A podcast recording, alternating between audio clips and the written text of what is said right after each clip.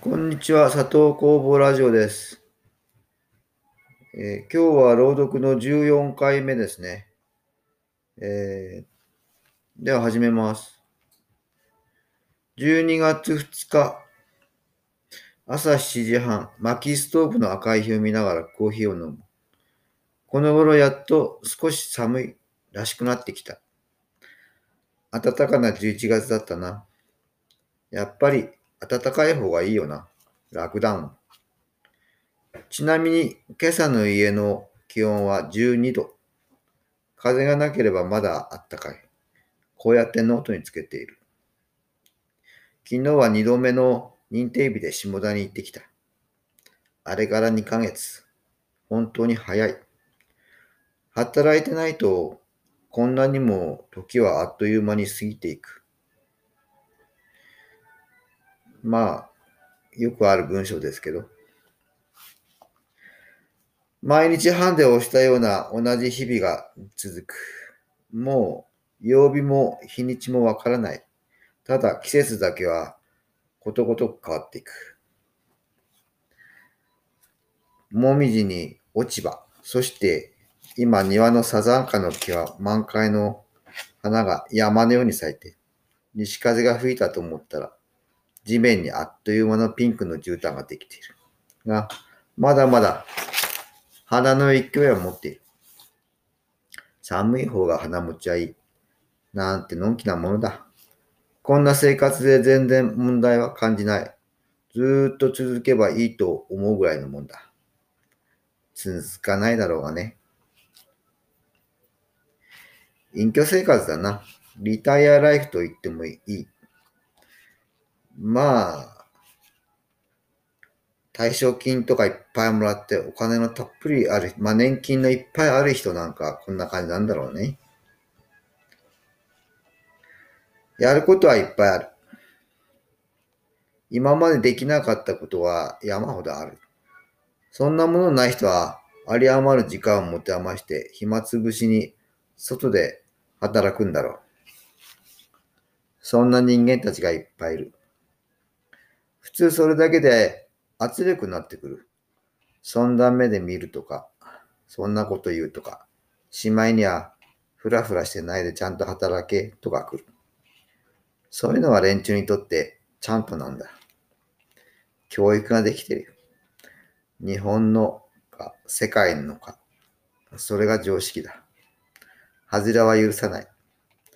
そんなのがすぐ身近にいると実に寂しいもんだ。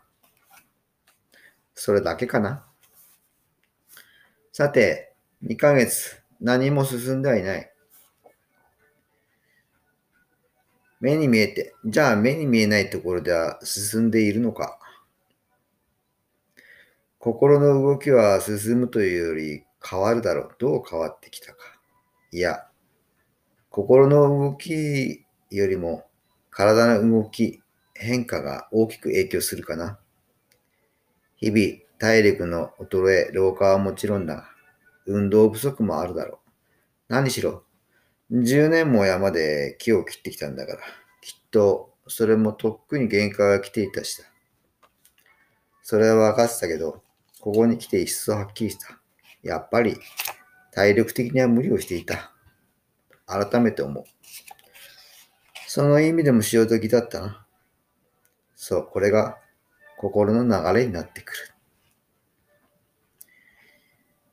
家でも周りの木を切って薪を作ったり、壊れかけた物置を直したりして体は使っているが、ちょっと動くとクラクラしてくることがまあまあある。山でも時々あったが、だんだんと頻繁になってしまった。年を取るとこういうのが一番の関心事になってくる。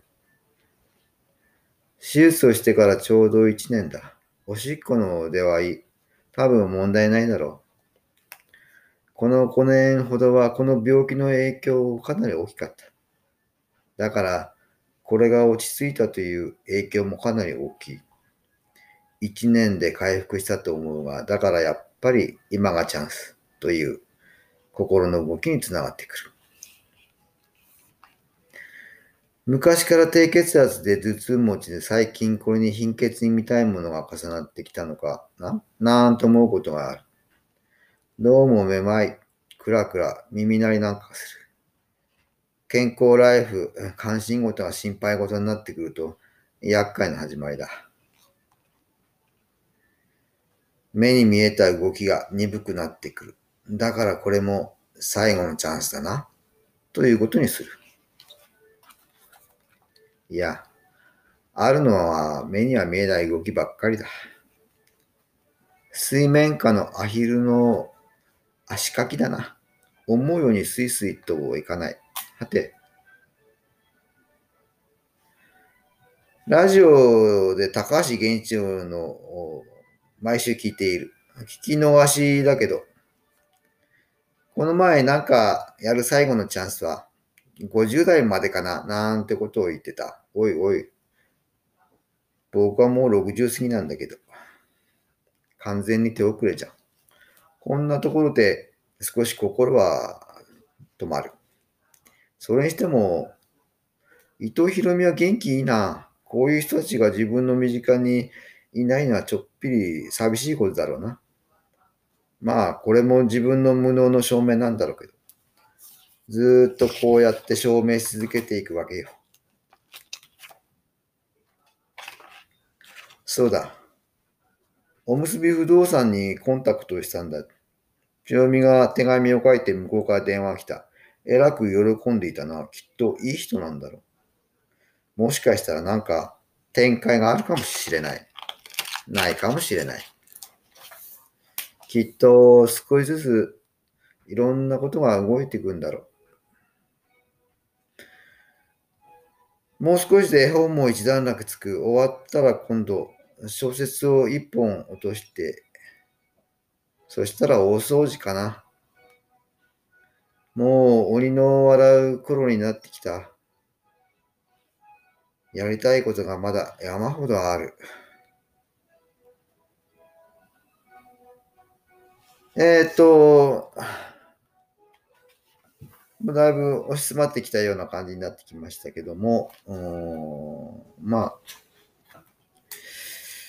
2ヶ月なのでいろいろ、まあ、考えたり思ったりしたこともだいぶ、えー、ほぼほぼ終わってきたわけですよね。えー、それでまあ、えー、まあ、八ヶ岳の話ももうだいぶこう、冷めてきて、えー、まあ、どうなっていくのやら、みたいな感じですね。えー